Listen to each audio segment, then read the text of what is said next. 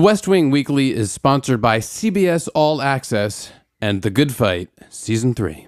The Good Fight is a fantastic TV show, and you should definitely be watching it. But if you haven't yet, you can start streaming on CBS All Access and watch seasons one and two. Seasons one and two, I can tell you personally, are fantastic. I love them, and you can now watch all three seasons with a free trial to CBS All Access. It's available to our West Wing Weekly listeners at cbs.com slash westwing. The incomparable Christine Baranski is back in the lead role of Diane Lockhart. The cast on the show is incredible, and Michael Sheen joins the cast this season. It's a legal drama, but it really lives in the political world. And if you are a fan of The West Wing, I think you'll really love The Good Fight. Even if you haven't seen The Good Wife, I think you can just jump right in on uh, season one of The Good Fight and enjoy it from the get go. Yeah, I was wondering, given the setting, whether your offer of a free trial was a play on words. I didn't think of it, but now, yes, I will retroactively say it was. Boom, retcon. Go to cbs.com slash westwing to redeem a free trial to CBS All Access so you can watch the new season now streaming exclusively on CBS All Access. That's cbs.com slash westwing.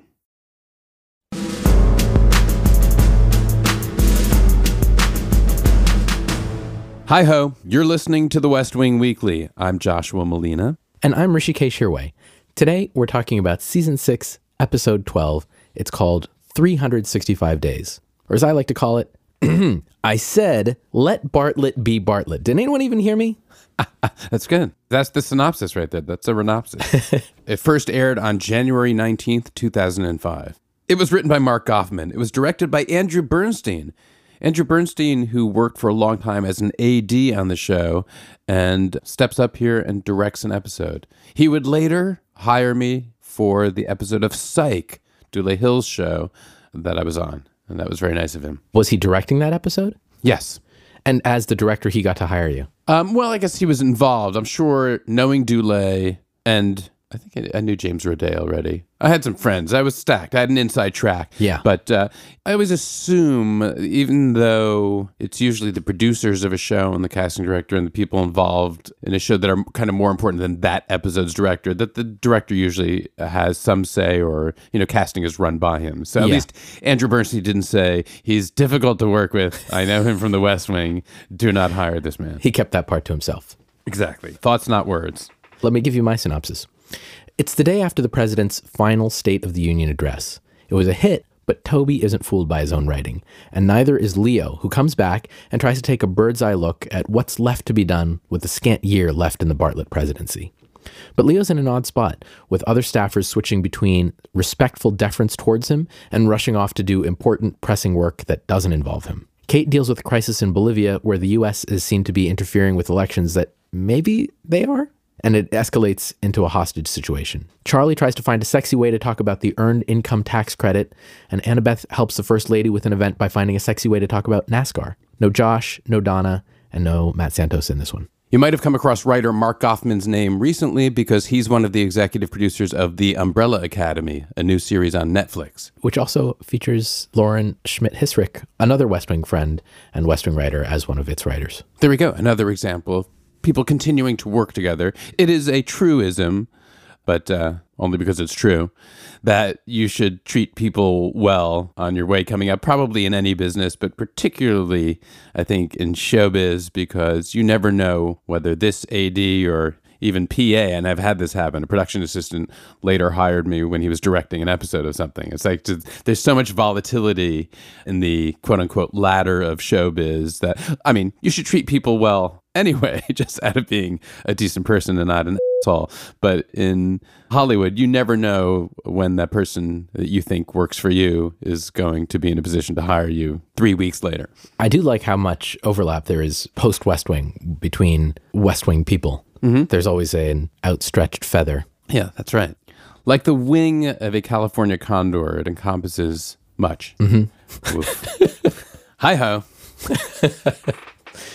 You weren't listening when I did my Synopsis? synopsis. Actually, I did listen, and the thought that hit me was that that synopsis sounds better than the episode I watched. Oh no. Not that I, I don't hate the episode, and I think it's well written, and I think it's very well directed. I kept thinking as I watched, there's not a lot of meat on the bones. The bones are there for a decent story. What's happening in Bolivia could be super compelling and exciting, but it sort of happens off screen, and it's not of primary importance. The earned income tax credit could be a fertile topic to really dig in.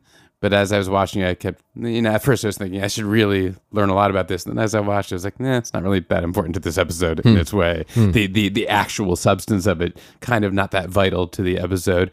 And then what I was most sort of struck by and moved by is Leo's story and his return but even that sort of felt a little bit sapped of energy, which it sort of is by its nature. He's kind of this older, now sort of infirm guy. His breathing is noticeable and labored. I mean, it's the thing that really moved me about the episode, I guess is what I'm saying, is it feels to me like maybe the underpinning of the entire series, if you had to pick one thing or focus on one area, was the friendship between these two men, President Bartlet and Leo. And it is in a sad, bad place. And Leo returning to his old stomping ground is kind of, uh, you know, a little bit like a dinosaur and he's out of place. And Yeah. That affected me. It's Yeah. kind of a bummer to watch. So uh, part of what I'm saying is uh, maybe about not loving the episode is just that it was effective, and, Right. and and what it's trying to affect is a feeling of just great sadness and regret and uh, pity. It's a rough one to watch. It is, yeah. I think you're right. The episode is effective in um, portraying a situation where people feel frustrated and a little bit like they've lost their compass. And Leo's there trying to find it again. But in order to establish that story, you have to really drive home how ineffective things have been. Right. But it did feel so much like let Bartlet be Bartlet. But that was in season one, and this is in season six. The difference is really significant. In one, it's like, hey, we're just getting started. What do you want to do? Okay, let's make this count. And here it's like, hey, we're almost at the end. Didn't really do that much. Didn't accomplish so many of the lofty goals that we had set out for. And now we've only got a year left. Let's make it count. Mm-hmm. It's not exactly the fiery rhetoric that I think we kind of want. Although, you know, when Leo finally has it out with the president over their sad managed meals, Yeah. He has some fire in him, and what he has to say is valid. I mean, the beauty of being a lame duck is you got nothing left to lose anymore, and you still got a year here. I get, you know, that's not the episode they were trying to make, but I kind of wish that they had backed that scene up so that we could have seen at some point in this episode what the response is going to be to that. Otherwise, it, it felt like a lot, a long, slow kind of build up to this.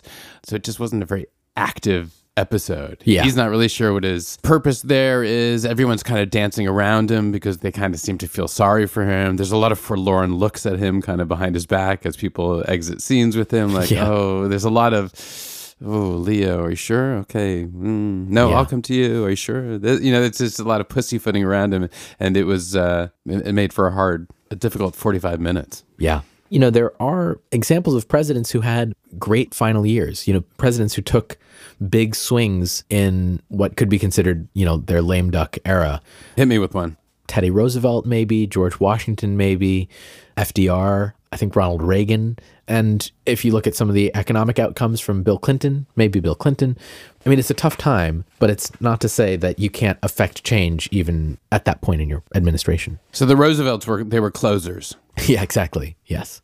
I mean, FDR died in office, but still, Well, that's a strong statement. it's a strong goodbye. Yeah. Hashtag finish strong. My wife and I say that to each other a lot. You say hashtag finish strong to each other? Usually we don't say hashtag, but on occasion we thread that in there because we, we, we recognize that the phrase finish strong is uh, very hashtaggy. So it's it's said with a modicum of irony, but it's also a way to urge each other to uh, whatever it is, finish the dishes. Yeah, that's what I was wondering. Is this the dishwashing? Yeah, it's, it's usually very important stuff. I actually need that for when it comes to doing the dishes. For some reason, I always end up sputtering out about like 80% of the way through any dishwashing. I get to a certain point where I'm like, oh, is it not over already? And then I just, I'm like, I'll do the rest of this later. That is my approach, quite literally, to everything in my life. it's why I'm I'm ineffective as a man. Well, I shouldn't put that doesn't sound good. That's why I'm ineffective as a person. actually, you know, I saw actually a very compelling take on this concept of finishing strong. I finished the second season of Patriot last night. Oh, you finished strong watching TV. No, that's not it so much as there is a scene between John Tavner slash John Lakeman and a young French girl, and he's explaining, without spoiling the series, a series that I again urge everybody to watch. And I will second that urging. Right, I'm glad that you you watched in a short. You binged it, yes? I did. Finished strong. That's one thing I'm really good at. Watching TV, my gosh, I could win championships. Yes, if only I could monetize it. Oh wait, we have. um, there's a scene where he's explaining how he does. He's a you know an undercover operative, and he sometimes has to do some very very difficult, even physically painful things. And he explains to her, and then sings a song to her about the concept of going halfway and then taking one step more. Yeah. And when you go halfway and then one step more through something difficult, it's closer to go to the other end of the task or the objective than it is to go back to the beginning. And I actually, I actually thought I found that scene very moving. I thought it was really beautiful. I think that show is great and incredibly underrated. As do I. I'll tell you what was what I found the most moving in this episode was the scene between Will and Leo when he finally talks about his reasons why he went with Russell in a new way. You know, we- we'd heard the sort of pragmatic reasons, the chance to do something with a potential future president and make his mark early. And I think a lot of people maybe found that unsatisfying. Personally, it made a lot of sense to me, even if people were disappointed at some level of, oh, this guy's left our team. But here, we really hear him explain that his reasoning actually is an extension of the love, you know, this feeling of betrayal or something. It's actually not a betrayal. Again, the compass that he was following was one that he thought was set out by the president and Leo. Yeah. I feel like it's a little bit of, they're trying to do a little bit of character rehab for Will here in that scene. The whole scene is great, but Will says this The truth is, and I'm not sure I ever even realized this before now, I've spent the last year and a half looking for what you saw in him. You and the president. When you gave him this job, you picked Russell. Him to serve as VP to a president with a serious health condition. You were aware you were picking a potential successor. On some level, I've just trusted that and assumed I'd eventually discover what you knew then. I thought by addressing Leo, in some ways, the character is addressing the writers. He's like, you folks wrote me into this plot corner, and now we have to figure out a characterological underpinning for it that makes sense, given that this is a smart, good person who we came to really love in season four. Yes, I think you're right. I think it is a little bit of that. And I wrote uh, in capital letters cop out, although I like the scene very much, only in that there was no response to the following quote from Will. Tell me what it was. We'll compare notes. I know. Doesn't work like that. He's my guy. I have to figure him out on my own. I wrote cop out because, one, I think these two guys could have a real conversation. I think Leo would have a response to what Will has asked. What did you see in him? I don't think, you know, Leo would just sort of gaze at him and Will would be like, I get it. I have to figure out why I fell in love with him. You know, I feel like there would have been an actual answer. There would have been a real conversation. I don't think he would have said ah. it doesn't work like this. I think he would have said, well, this is politics. So can you talk to me about why? This was your choice. Like, I'm not going to leave the room until we actually have a conversation. Oh, I actually liked it. I didn't think that part was a cop out because I liked how it left Will with the chance to actually go on thinking that there is something for him to find. Because I think what Leo knows and what we know is there isn't some hidden depth or some like actual quality to him that they liked. It was that we were in the throes of season five doldrums and in the darkest parts of the series, you know, when basically the Speaker of the House dictated mm-hmm. a defeat to the Bartlet administration and because of, and after Zoe's kidnapping and everything else, they just accepted it. They didn't put up a fight and they went with the person who they thought could get confirmed. And Leo, I think, if left to have to actually answer this question, wouldn't have a good answer. He doesn't say to Will, you know what? We don't actually see anything in him. It was a political calculation and, and we just went with it. It gives Will the chance to walk out of that room with this optimism that, yeah, someday I'm going to find it. And I like that. I agree with you that Leo's answer, were it to be honest, would be along the lines of what you just articulated. But I feel like he, then Leo's getting let off the hook too easily.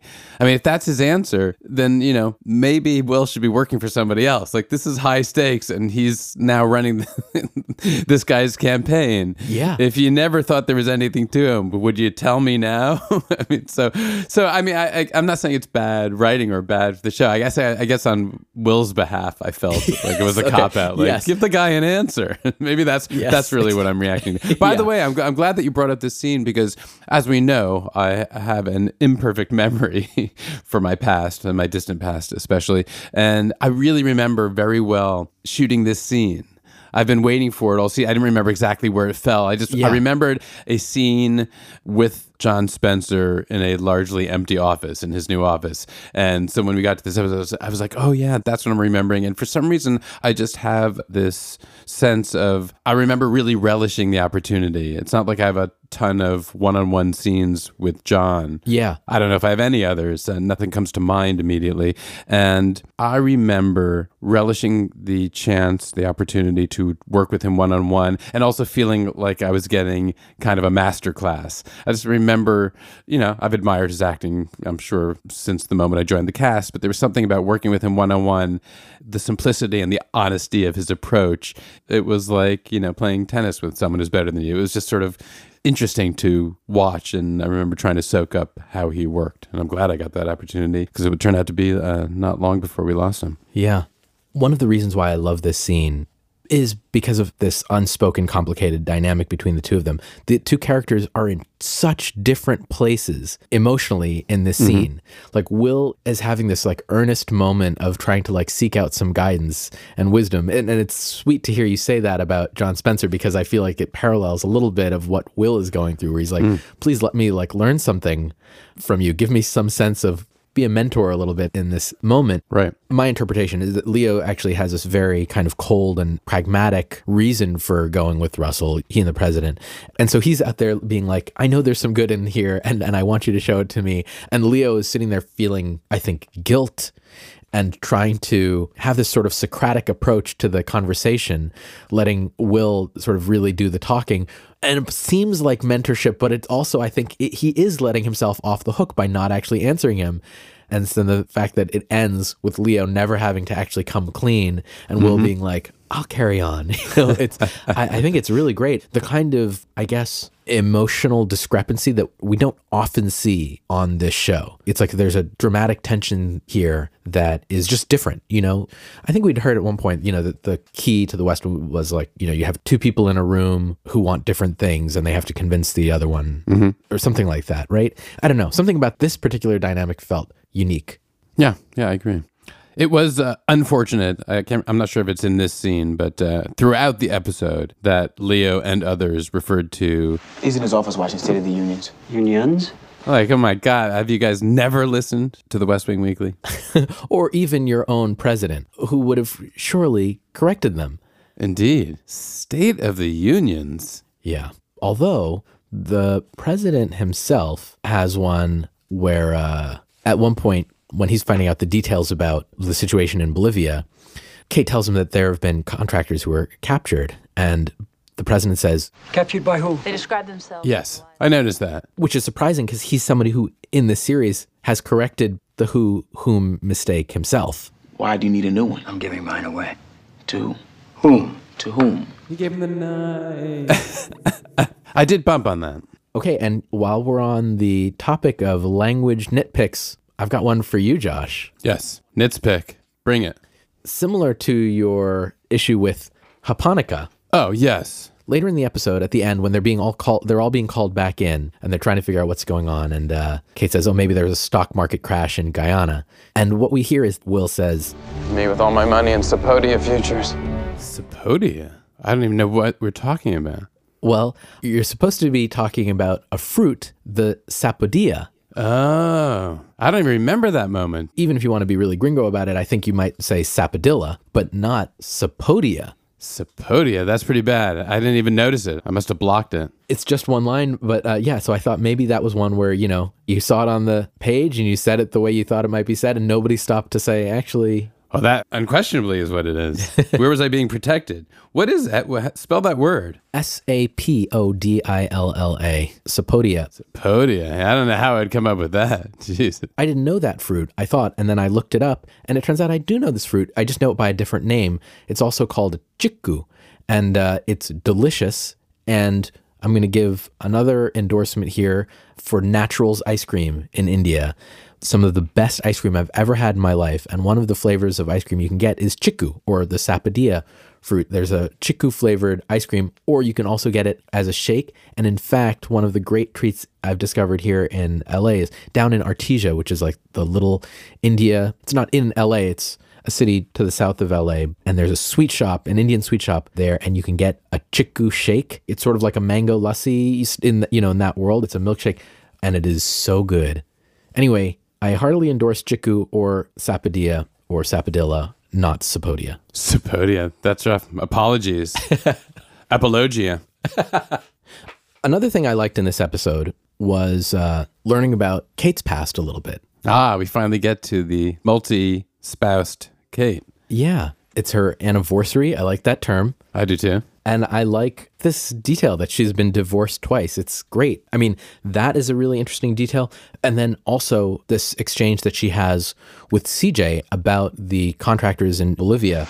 These are tough guys. They can hold out to the election. Oh, you saw the video. When you're being held 10 days is a long time. Have you ever been held? I've held other people. 24 hours is a long time. Yes, that gave me pause. That was a scary moment. I mean, we've talked about her super spy past, but it's also like the realities of her CIA super spydom also has these darker aspects. Yes. It's not all just speaking Farsi and Chinese, you know, fluently. It's also being in a situation where they've captured people and are holding them prisoner and uh, presumably interrogating them. And one can imagine a line between this professional tidbit we've learned, leading also to someone having some personal uh, relationship issues. a couple husbands, like you can see, if that's your job, might be hard to balance things on the home front. Yeah, exactly. Which is, I think, something that's been built into so many of our characters on the show that their real relationship is to the work. And so they don't have an opportunity emotionally to get involved with other people. But here, you know, Kate comes to us a little bit later in her career and it gives us the chance to have that same sort of story told in a different way. She also has that same quality, but she actually has gone through two marriages to get there. Right. The situation in Bolivia by the end of the episode is not resolved at all No. and we never come back to it. Spoiler alert, but not really, because we never come back to it later. Spoiler alert. Yeah, exactly. I thought maybe this would hang on to the next episode, you know, and they'd figure out a way to resolve the crisis, but it's just left hanging. I liked the sort of turn we got in the sense of his seeming almost falsely modest about this roaring success that he's had with the speech he's written for the State of the Union. And then at the end, sort of getting called out by Leo and our realizing that in fact he can't take these compliments because he knows he's written something that's not worthy of the approbation that he's getting for him. Yeah. I love that it, it seems like only Toby and Leo are in on it. I don't know if it's to their credit or to everyone else's discredit that they're the only ones who are sort of recognizing the hollowness of what he said and, and sort of the toothlessness, I guess. Yeah. Although maybe he doesn't quite explicitly state it, I think President Bartlet knows as well. And we get a sense in that scene with him and Leo. And I've never had to make a speech based on the maximum amount of time I could stand up. So I think he knows he missed the mark and he knows he set the bar low. Yeah. But then why? I mean, it seems almost sad that he knows that and yet he's buying into the accolades. That's true. But I did sort of get that sense in that final scene. At one point, he says, Come on, we're going to do this, you know, the day after, kind of suggesting to me, implying that he knew they, they were going to have to have this conversation, but can you give me a couple days to falsely enjoy the praise? I mean, it seems like a lessened President Bartlet. It's not the guy Yeah. we voted for twice. Absolutely. And I think that you made a really great metaphor, sort of connecting two different things in this episode. You talked about how there was like not really a lot of meat on the bone. And you also talked about the contents of their dinner. You know, the president is eating this sort of like macrobiotic stuff, and Leo's eating this heart healthy stuff. And essentially, they're eating for their mortality's sake not eating for pleasure or gusto. You know, like they don't get to They're at uh, subsistence level. Exactly. Yeah. And it feels like that's what they're doing with this State of the Union speech and maybe with the final year of the presidency as well. It's like, look, we wanted to do all of these things, but right now we have to just eat these vegetables in order to try and last as long as we can. Although I like to think that just after the Flentel, these guys are enjoying a Sapodia milkshake. yeah. I think so. But the sadness of it is the fact that we have been here before. We had this exact same thing in Let Bartlet Be Bartlet. You know, Leo comes back after having an argument with the president about who's driving whom to the middle and saying, everybody, hey, come on, let's get it in gear. Let's dream big. And everyone gets psyched up. And then now, years later, into the second term, they still feel like they haven't accomplished those things. Yeah, and also now I'm tying it all to the greater episode itself. Nobody knows exactly what Leo's there for, how to use him. This is what Leo does. This Yeah. is what you bring Leo back for. If Yeah. not this, what? Yep. He's the guy who lights the fire. I have to say, in terms of like fires being lit, this did not sound like someone who just had a fire lit under them. When Will, who has the last line in the Flentel, is A resurgence in civil rights activism couldn't hurt anyone. Wow. Like, oh my gosh, that is one of my favorite quotes from Martin Luther King Jr. I can see the poster. oh my god, that's hilarious. I was a little bit disappointed in a moment where Will comes into Leo's office. The first time. Yeah, the first time when he and he, you know, asks him what he's doing, and he says he's listening to these old speeches of the inaugurals in the States of the Union. And, you know, later, of course, like he can't say one sentence without Toby being able to quote them verbatim because he wrote most of them. I was a little bit disappointed that Will didn't recognize what it was that he was watching, listening. I mean, he's seeing it on the screen. I didn't think about that. And there was that moment when he first goes in to help Toby with speech writing. You remember he, he asks for every single thing that the president has ever spoken out loud That's true. Very good point. to try and get himself familiar with the uh, patois. I felt like because of that, he should know what he's already watching. And also just because I think uh, this is one where I feel like if Aaron Sorkin were writing this episode, Will would know absolutely because he would have that speechwriter's superpower, you know, where people know the exact number of words in the Gettysburg Address and they can quote long passages from speeches given by other people. Like they just know this stuff You're right. cold. And I felt a little sad that Will, who is, you know, Sam had said he's one of us. And, and therefore, by association, he really ought to know this stuff too. Yeah, since you brought up the specter of the how Aaron would have done it, there were a couple other moments in this episode where I thought the exposition was a bit clunkalunk. And uh, we have Kate stepping into the Oval, talking to the president, saying, Well, up to now, they've been one of our most cooperative allies in the war on drugs. you know, just reminding the president about Bolivia 101. It just seems like, is this really what Kate Harper would be saying to the president? Yeah. It's just like, I think it would have been more elegantly uh, shared with us, or we, we would have gotten our gentle lesson a little more gently. That's funny. I thought you were going to point to a different piece of clunkalunk, which I'm adopting and now stealing for my own. Toby says, First Lady's going to be attending a stock car race. Annabeth says, Hell yeah. Toby says, Excuse me. And then Annabeth says this thing. Colorful regional colloquialism betokening enthusiasm of a visceral, if not rowdy, variety.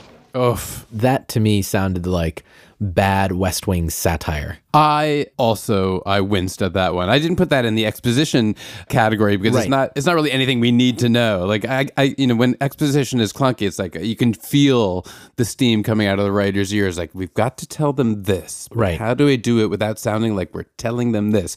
That's just a nobody says that you know run of attempted Sorkin that I also did not like. Yeah. When I fell off the West Wing wagon, you know, in, in early season five days, it was because of moments like this, where I felt like there was an attempt to make characters sound smart by putting these sort of impossible sentences in their mouths. And not impossible because of how smart the contents of it were, but smart in its decoration. Right, and, and it just sounds like something that's pre-written. I mean, this character's not finding these words at all. It's like I was waiting for you to say that so I could say this thing that I wrote earlier this morning. it just, I agree. By the way, I would say that altogether the NASCAR subplot, uh, though there were aspects of it that I enjoyed, kind of bothered me because it felt like it was sort of damning East Coast sort of elitism at the same time that it trafficked in that Yes. because there clearly were these moments of busting you for like hey you sound like uh, like you know some of it just didn't work where you know Annabeth busts Toby for using the term flyover states. Right. Which Toby would not use. Or if he did use it, he wouldn't have done so unknowingly. He knows that it has a sort of nasty connotation, that Right. you're talking about discounting the thoughts and votes and desires of a huge mass of people in the country. Just make sure we avoid a flyover values disaster. Sorry? People in the middle of the country who you fly over when you're trying to get to. Real cities? Can't imagine why you're worried about offending them. And he kind of laughs, like, "Oh, you got me." But that's what flyover means. I mean, if Toby was going to use that phrase, he was doing it knowingly. Right. That was the part that felt like a stretch to me. Right. And then the other thing that bothered me is that Annabeth herself engages and she makes all kinds of comments that are exactly what she's busting Toby for. She talks about all the women who are going to be there or all the people who's, who are going to see this massively popular sport. Most of them are going to be drunk. I mean, she just she's engaging in the same sort of stereotypes about them and what they're going to be wearing and so it's just kind of have your cake and eat it too subplot that I didn't love. Hmm. I guess I thought with Annabeth, there was a little bit of uh, nobody hits my little brother except me. That's fair. Yeah. So she takes offense at Toby saying something about NASCAR culture, but she can make all the jokes she wants. I guess okay. That's a, uh, a you know an apology for Annabeth, but I uh, one that I can accept. Yeah. I also looked up, by the way, because I remember I've always been bemused by the fact that NASCAR racing is or was the most popular sport in the country. And apparently, it has had a huge drop off in both live and TV viewership in the past few years. Hmm. I mean, and that maybe just be that there are a lot more choices of things to watch on television altogether, so everything's dropping off. But NASCAR TV ratings plummeting. They're down by some measures as much as 30% in the past two years. So there you have it. Yeah. Interesting or not. Yeah. One of the things that I really liked that Nick dug up for us is uh, James Buchanan's last State of the Union. Ooh, there were some rough quotations. It's pretty brutal. Would you like to read something into the record? Uh, arguably the worst president. Or as Nick put it, the shittiest? I'd like that his final State of the Union address is basically him saying slavery and the Confederacy shrug. yeah. He called the issue of slavery happily a matter of but little practical importance. That was in his inaugural address. So we already knew that he wasn't going to be great. The reason why he wasn't going to get involved in the secession, he said, it is beyond the power of any president, no matter what may be his own political proclivities, to restore peace and harmony among the states. You know, the United States, of which he is president. He says, wisely limited and restrained as is his power under our Constitution and laws, he alone can accomplish but little for good or for evil on such a momentous question. Yeah, that's that's a rough message from the president of the United States. It's like, hey, don't look at me. Oh, yeah. His uh, message was aim low. Hashtag aim low. Buchanan out. Uh, all these people are yelling, finish strong at him. And he says, eh, eh, or this. I wanted to read something in the record too. I had a I had a book recommendation triggered by this episode. The talk about there's a little bit. I mean, there's talk about the CIA and there's talk between uh, there's a little scene between Toby and CJ, and they're talking about trying to figure out what those quote unquote contractors are actually doing in Bolivia, and do they work for us, and for whom do they work, and in what capacity. Yeah. And uh, Toby says, Are we at all concerned about our checkered history down there? Allende, the CIA, and Che Guevara? Yeah. you know, there's a lot to sort of question about the CIA, and there's reason for people to be uh, dubious. And I read a fantastic book called Legacy of Ashes The History of the CIA by Tim Weiner. It's a fantastic book, and it sort of charts the entire history of the CIA, starting with its being established in 1947, post World War II, by Truman, and uh, looks at the tension of the dual missions of the CIA some who led it, emphasizing espionage and acts of spying and gathering of intelligence, and uh, others who put an emphasis on covert action. It's a very eye opening look in great detail, It's a fantastic read. And in addition to the morally questionable, or in fact reprehensible things that have been done uh, by the CIA, it's also a bit of a revelation about how incompetent the CIA has been at times throughout the years. Um, there's an excellent read, and I just pulled out one little quote. And uh, as you read it, I just want to preface this for the CIA, if they're listening, that Josh's views do not represent What's Next Productions LLC and are solely his own. I'm good with that. the agency held the position duly stated in a formal estimate signed by Richard Helms. Helms was the DCI under Johnson and Nixon. A formal estimate signed by Richard Helms that Latin American military juntas were good for the United States. They were the only force capable of controlling political crises. Law and order were better than the messy struggle for democracy and freedom. Which I thought that was an uh, interesting quote apropos of this episode. Mm-hmm. I wanted to talk about another thing that Toby says to Will. Toby and Will have one more lap around the fight that they keep having about, uh, you know, Toby's mad at Will for having gone with Vice President Russell. We already know this. Yeah, this is a real retread, that moment. Yeah. But I thought there was one part that sparked something new, something that I, I, liked in it. Toby's asking Will for the vice president to go out there and be the voice of the policies that were set forth in the State of the Union. And Toby wants more from the vice president. Will says he's going to get exactly what he's going to get because then the campaign has to come first. Toby says one week in support of the man who plucked him out of obscurity. You know, they keep talking about the vice president, and then uh, and then Toby does this turn at the end. The rules year? of politics should be suspended any chance we get. It's disloyalty. The vice president has been nothing but steadfast. I wasn't talking about him. And they're in terms of the last two sentences that he said, he's accusing Will of being disloyal. And it's a clever way of putting it, but it's also not anything new. He thinks that Will's been disloyal. Right. But what I liked about it was the sort of added layer. I wanted to apply that. I wasn't talking about him to even earlier in the conversation, to the part where he says, one week in support of the man who plucked him out of obscurity. Mm. Oh, brilliant. Oh, God, you're good. Wouldn't that be great if he's talking about himself and Will there? That's some great writing right there. I think indeed he is. When, yeah. I mean, it's revealed that essentially in this conversation he's talking about Will, not the vice president. So, right. Ooh, nice pull. And for me, that justifies this whole revisit. Yeah, revisit. Well done. Well done. You just made me enjoy that scene more retroactively. Awesome. I wanted to point out just a quick appearance. One of the contractors who's being held is named Creasy, and Mrs. Creasy, whom we see in a screen within a screen, was played by Ursula Burton, Yale 88, Boola Boola, classmate of mine. No kidding. Yeah, terrific uh, person and uh, very talented woman. She also played Hannah Smoterich Barr on The Office in six episodes. She's done all sorts of stuff. And did you get to interact with her when she filmed that part for this episode? No, I watched the episode today and went, "Oh, Ursula Burton." So I'm, I'm sure it just happened elsewhere. She probably wasn't even on the set. It was an, you know, it was a location shot outdoors somewhere, and uh, I probably never got to see her. she might have been at the table read, and maybe I'm forgetting that she did the episode, but I don't think so. Speaking of other cast members, I don't know if there are a lot of Mad Men fans who are listening to this, but if there are, I wanted to point out that Leo's intern, who we see at the end of the cold open. Are we done, Mr. McGarry?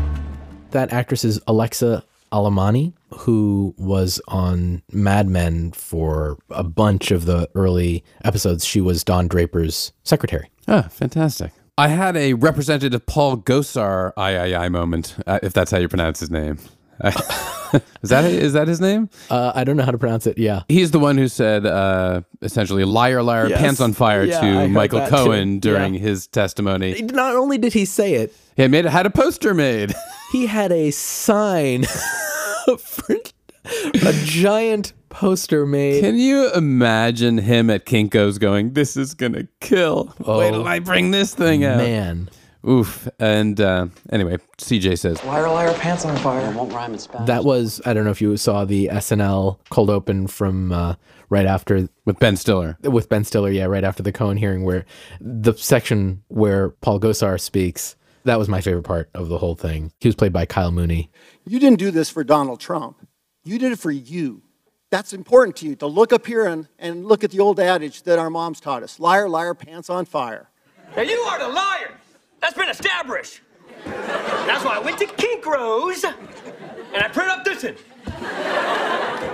Liar, liar, pants are fire. Do you even know what that means? Honestly, not really. I'm having trouble understanding a lot of what you're saying. Very funny. On that note, let's take a quick break.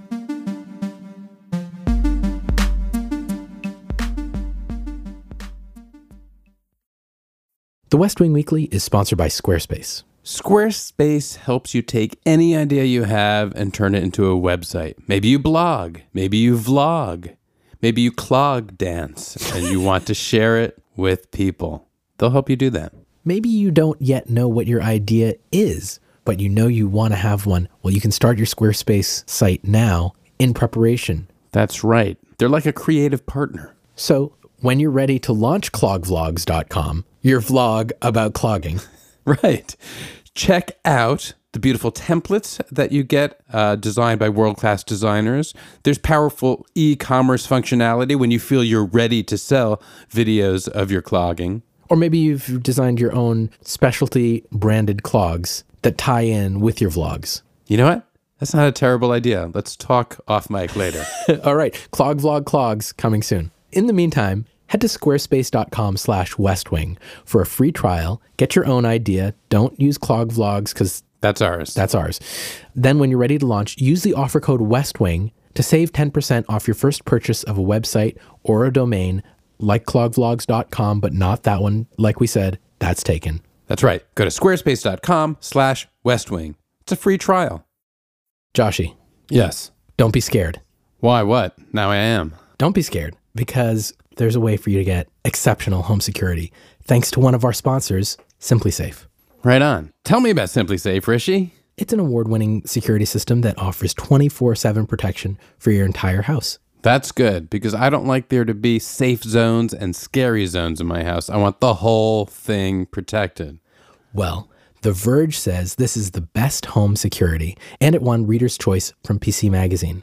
I've also been told it's the two time winner of CNET's Editor's Choice. That's true. So it's a, I guess, by pretty much unanimous acclaim, it's the company to go to for security. And you can get a 60 day risk free trial. So, really, I mean, you shouldn't even be scared about trying it. That's two free months of not being scared. I've never gone two months without fear. Well, order now and have your home protected within a week at simplisafe.com slash westwing. That's simplisafe.com slash westwing. Make sure to use that URL so they know that we sent you. The West Wing Weekly is sponsored by Article.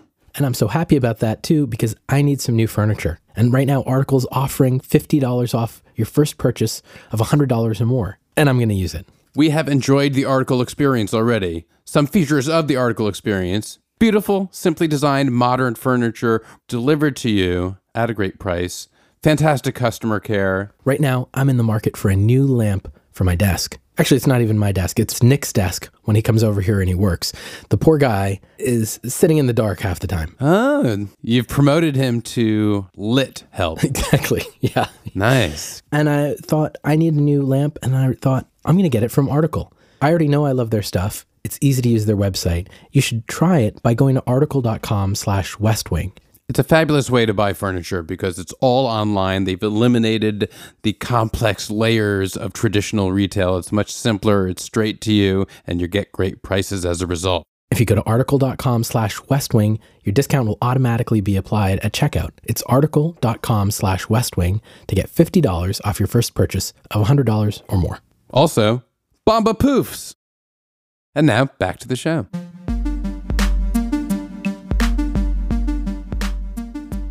We got some thoughts on this episode from the former Deputy Secretary of State under President Obama, Tony Blinken. Before that, he was the Deputy National Security Advisor. He was Kate Harper. Mm-hmm. And I asked him a few questions about Kate Harper's story. I'm joined now by Tony Blinken, who was the former Deputy Secretary of State under President Obama. And before that, he was Deputy National Security Advisor. Thank you so much for joining us. It's great to be with you. Is it fair to say that Kate Harper in this episode has the job that you had? Pretty much. She's the senior National Security Council person and National Security Advisor to the President. And uh, I was the deputy to the National Security Advisor, but she is um, pretty much filling the job that I was in. Before we get into the actual episode, I also wanted to ask you about your Secretary of State title. I know that sometimes there are subdivisions of Secretary of State, like regional qualifications. Did you have a particular regional focus? I did not. There's a deputy who's the number two to the Secretary of State. In my case, I worked for John Kerry. He was the secretary when I was deputy. And basically, I had zero depth on anything. So my responsibility was to uh, find the smartest people that we could who actually did have real expertise, you know, in Europe, Latin America, arms control, democracy, human rights, uh, you name it, and uh, just help them get the best out of uh, themselves and their teams. And did you like it that way, having a little bit of a taste of everything around the globe? Oh, it's extraordinary because you really have to get your feet wet on pretty much everything that comes across uh, the transom for the United States in foreign policy, national security, international economic policy. And it's a different story every day. That's what's so great about it. Hmm. And you actually advised the West Wing on episodes. you know, during the Clinton administration, when the West Wing was in its heyday, I worked for President Clinton on the National Security Council staff. And indeed, a number of us had the wonderful opportunity to occasionally advise on different storylines, uh, different episodes. It was a great experience. But one of the funniest things that happened was after one of the State of the Union addresses, there was a big party at the uh, the White House afterward, after President Clinton delivered the State of the Union. And we were standing around talking, and I saw someone walk behind me, and I didn't get a full look at him, but I said, "Oh, I know that person. He's on staff, but I just can't quite place him." And then I realized it was actually Brad Whitford. yeah, one of the staffers. So art meets life, life meets art. Exactly. I always said to Brad, he could definitely have done our jobs. I'm not sure we could do his. For this episode, did Kate's storyline resonate with you? Absolutely, because what's powerful in this episode, among other things, is that you're sort of minding your own business with an agenda for your day and a bunch of things that you're planning to do. And all of a sudden, out of nowhere, in a way that you don't expect, something happens halfway around the world. And it totally changes the trajectory of the day. This storyline about Bolivia specifically, did you feel like this episode handled that kind of storyline in a plausible way? Yeah, it did in a number of ways. First, when something like this happens, and in the case of this episode, ultimately Americans taken hostage, these contractors, you know, your first challenge is to just try and get the facts to figure out what's going on. And it's pretty opaque because you may not have great visibility. We had an embassy in Bolivia, and of course, in the episode. So you're trying to get information from the, the embassy and other sources, but you're really struggling, first of all, to figure out what's actually happening. And what the episode does a really good job of, too, is showing that even within the government, one part of the government is questioning whether they've been getting all the facts from another part of the government. They're claiming the contractors are CIA sent down to hijack the election. Are they? No, sir. What are they doing there? They're private citizens. Who happen to take camouflage gear with them on vacation? They're part of the coca eradication effort, sir. They work for the government. And so when they're looking at whether these contractors were just contractors or maybe we're doing something a little bit more nefarious, mm-hmm. that's exactly, you know, the kind of question you're asking internally. What's actually going on here? We need to know all the facts before we start trying to resolve the situation. And what was the likelihood when you were in a situation like that that you would be able to get all the facts, especially if there was something nefarious happening? Well, I can only speak to the administrations that I worked in, and I think I feel pretty confident in saying that we would get all the facts and we get them right away. This wasn't, you know, you wouldn't have a case of the right hand keeping something from the extreme right hand or the left hand keeping something from the extreme left hand. But uh, you always want to make sure that there isn't something going on that you just weren't aware of and someone forgot to tell you make sure that your ducks in a row before you actually launch whatever it is you're going to do. I think you may have fallen for my trap, which is admitting that there were nefarious things going on at sometimes. well, again, in our administration, I don't think there were, but um, you know, there's a long history in Latin America. The episode touches on this very effectively. Yeah. Of American intervention, trying to swing elections in one way or another, make sure that the person that we liked came out on top, or the person we didn't like didn't. And that's a history that thankfully has mostly come to an end but it's something that still resonates powerfully in uh, Latin America. And we're seeing it today with the crisis in Venezuela. That's the other thing I like so much about this episode. It's remarkably prescient, both in, in sort of imagining something like what's uh, happened since in Venezuela. It's also incredibly prescient because the storyline revolves around contractors who are working in Bolivia to eradicate uh, the drug crop. And you know, we had really interesting challenges arise over the use of contractors in other parts of the world later on, particularly in Iraq. And this episode, I think, foreshadows a lot of those questions.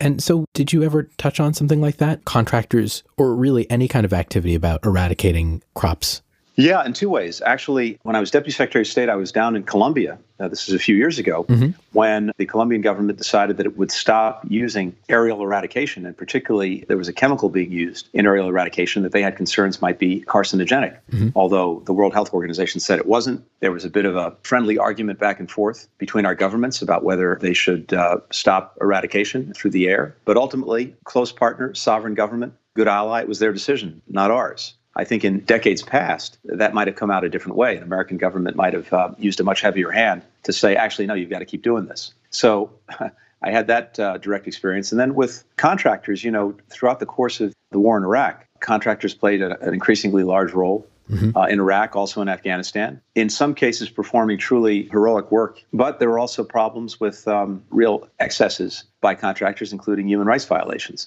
So this is something that we were constantly struggling with and balancing. You know, there's a, a really useful role for them, but if they start to take over your um, defense responsibilities and security responsibilities and are not answerable in the same way that someone wearing an American uniform is, you may have a problem.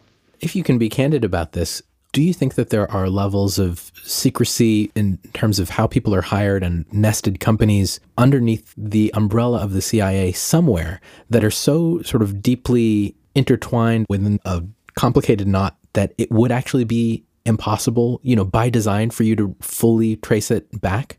Look, I, you know, in my experience, I'm not big on conspiracy theories. I think that most of the bad things that happen in government are just done because people make dumb mistakes, not because they have a malicious uh, agenda. Mm-hmm. Now, maybe that's changed, but at least in the administrations that I worked in, usually it was uh, not malfeasance, it was nonfeasance, someone just getting something wrong. And conspiracy theories of that kind always struck me as mostly absurd because so many people would typically have to be in on them that uh, it just didn't hold up.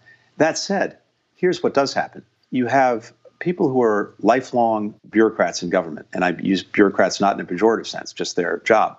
They stay. Administrations come and go. New political appointees come in and then they leave. They may not know in detail what's going on, even in the agencies that they're working in, or in some cases, even in the agencies that they run.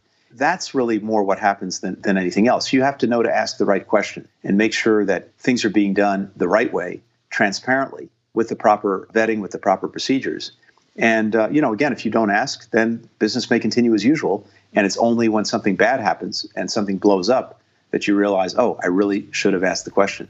That's one of the things that struck me in, the, in this episode. You know, we're in the Oval Office, and there's some question that needs to be answered about whether or not these contractors were actually working for the government or not. That's exactly right. And it's a really good illustration of the fact that, again, as you, if you come in as an administration, even in the case of the Bartlet administration, I guess in its last year at this point, there's still things that you kind of take for granted and don't even think to question. And then when there's an actual crisis, it dawns on you, gee, I'd better ask, I better make sure. One thing that's kind of crazy is how casually I think they talk about this history of American interference in foreign elections. Well, you know, look, it's a long and very unfortunate history. Now, in fairness, much of it was in the context of the Cold War. And there was a perception that uh, if we didn't have friendly governments, especially in, um, in our own neighborhood, mm-hmm. in, in, Latin America, that would come to bite us. But uh, we, of course, did things that denied countries, denied people the representatives of their own choosing. And that ultimately did tremendous damage to our, our reputation and our image. And I think as a result, did damage to our interests because uh, the people saw the United States uh, not uh, as a friend, partner, and ally, but as someone who was bigfooting their own rights and their own uh, will and their own interests. Again, thankfully, that's not been the story of the last 20 years or so. And there's been a dramatic change in the relationship between the United States and our, our neighbors in Latin America. It's one reason why it's really important that we handle the, the crisis in Venezuela in the right way, not the wrong way, to make sure that whatever decisions are made reflect the will and the decisions of the Venezuelan people, not decisions that, uh, that we make for them. Hmm. But memories are long. And so, do you think that there's some sense in places in Latin America where they look at the results of our most recent presidential election and think that there's some kind of karmic retribution at work? You're right. Memories are long. And it's funny because I think, you know, Americans tend not to think in the same way, which is to say, we tend to be focused on tomorrow. We're not so big on history. Mm. You talked about how some of the bureaucrats do last for multiple administrations, which means that they could cross parties and that's right. Their ideologies might be at times in accordance or in conflict with people who are in power. At the end of this episode, when Leo's got everybody revved up, he asks everyone what they want to do, and Kate says, "New approach to Latin America." We never actually come back to the storyline in Bolivia in the series again. Mm. So let's just say they do formulate a, a, new approach to Latin America in that final year of the administration, and then people have to carry it out. Were you ever a part of that kind of seismic shift in policy towards a geographic region where you say, okay, we're going to undo everything that came before? And, you know, what was that like if, if so?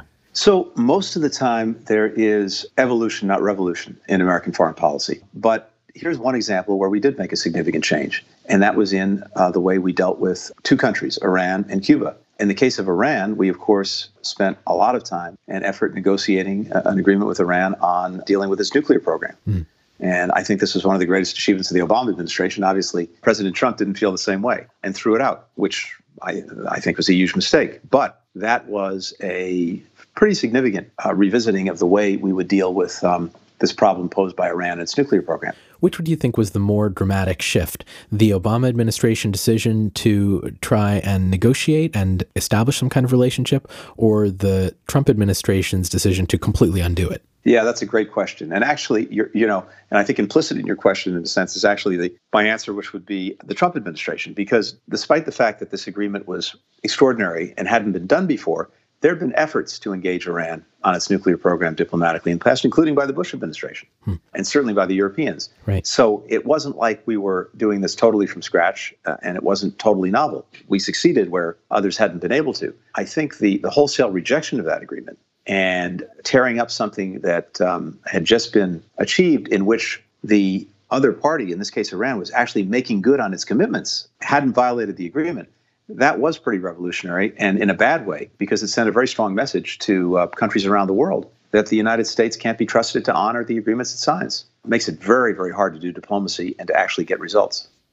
Yeah, there's a, almost like a temporal version of full faith and credit that needs to exist where yes. administrations will recognize the agreements from other administrations so people can have some faith in them. Yeah, and at the very least, again, had the Iranians been violating the agreement, then the Trump administration would have had cause to get out of it. But they weren't. And their own intelligence agencies, our own intelligence agencies, were telling the Trump administration, no, the Iranians are actually making, there are a lot of bad things Iran's doing around the world, but one of them is not violating the agreement they signed. Yeah. There's a brief mention in this episode here and there about a break in the DMZ in North Korea. Okay, next crisis Korea. A three foot hole has appeared in the DMZ fence. It kind of comes and goes in a way that almost feels like it's not really, I wouldn't even say it, it qualifies as a storyline. It's almost like, like, just another straw on the camel's back Mm. um, of the things that they have to deal with. Did it seem too big to be treated so lightly? No, again, what I think it gets right is this sense that there is so much incoming from all directions. And you're constantly in a situation where the urgent is crowding out the important. And again, you may have this very proactive agenda of all the things you want to do. And that gets thrown out the window by the three or four things that come in out of left field that you just weren't expecting.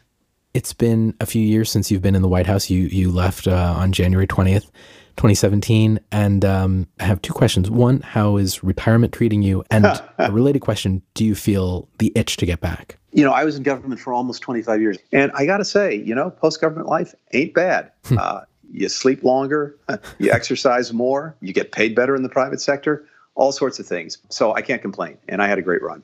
But I will say, at least for me, there is nothing quite like going to work every day and having either literally or figuratively an American flag behind your back. Hmm. There's a sense of mission and a sense of purpose that you get from that that I don't think, at least in my experience, you don't find anywhere else. And it's again something that I think the West Wing captures so powerfully in every single season. And I think a lot of us in those jobs, and they're they're hard jobs and they're demanding.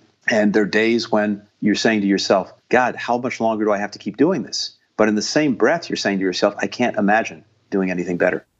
Tony, thank you so much for talking to me. It's a really a pleasure to get your perspective on this stuff. And thanks for, for taking this podcast so seriously as to give us such thoughtful answers. Well, I love the podcast and, you know, a longtime fan of the show. So it's fun to revisit it. But it was great watching the episode because, again, it was just a reminder of how good the West Wing was in capturing the reality of the experience that so many of us have had in government. Awesome. Thank you so much. All right. Pleasure. That does it for yet another episode of the West Wing Weekly. Thank you for listening. Thank you to Margaret Miller. Thank you to Zach McNees. Thank you to Nick Song for their skill and sweet, sweet loving. I'm Hrishikesh Hirway. With me, as always, has been eye candy Joshua Molina. Thanks, Josh. Boom. Sure. Thanks for having me. If you'd like to leave a comment about this episode or look for merch or find anything else about us, go to clogvlogs.com. You can follow us on all social media. You can figure out our names and the name of the show. Dick around a little and follow us. The West Wing Weekly is a proud member of Radiotopia, a collection of excellent independent podcasts under one umbrella, formed in partnership between PRX and Roman Mars. You can learn about all of the shows at radiotopia.fm. It's a big umbrella. Okay. Okay. What's next?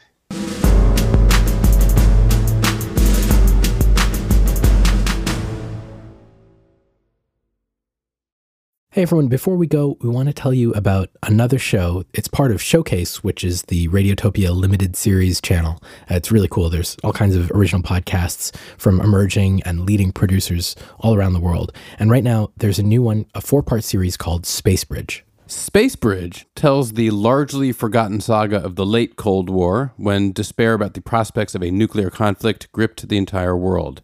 It's a story about Soviets and Americans grasping at emerging technology through satellite and early internet space bridges that brought together citizen diplomats ranging from New Agers to tech enthusiasts to astronauts. So it's not about driving from Pluto to Mars. Mm-mm. Not this one. This is actually probably more interesting than that.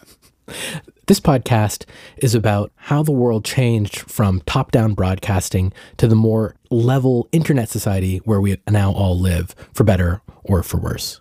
That sounds good. Should we play a clip? This is Houston. We do have a TV picture. There are no frames, there are no boundaries. Right now on Showcase from PRX's Radiotopia. Zero, one. This is Space Bridge. Pavel and I are looking at each other like, I figured, well, that's it. We are We're dead.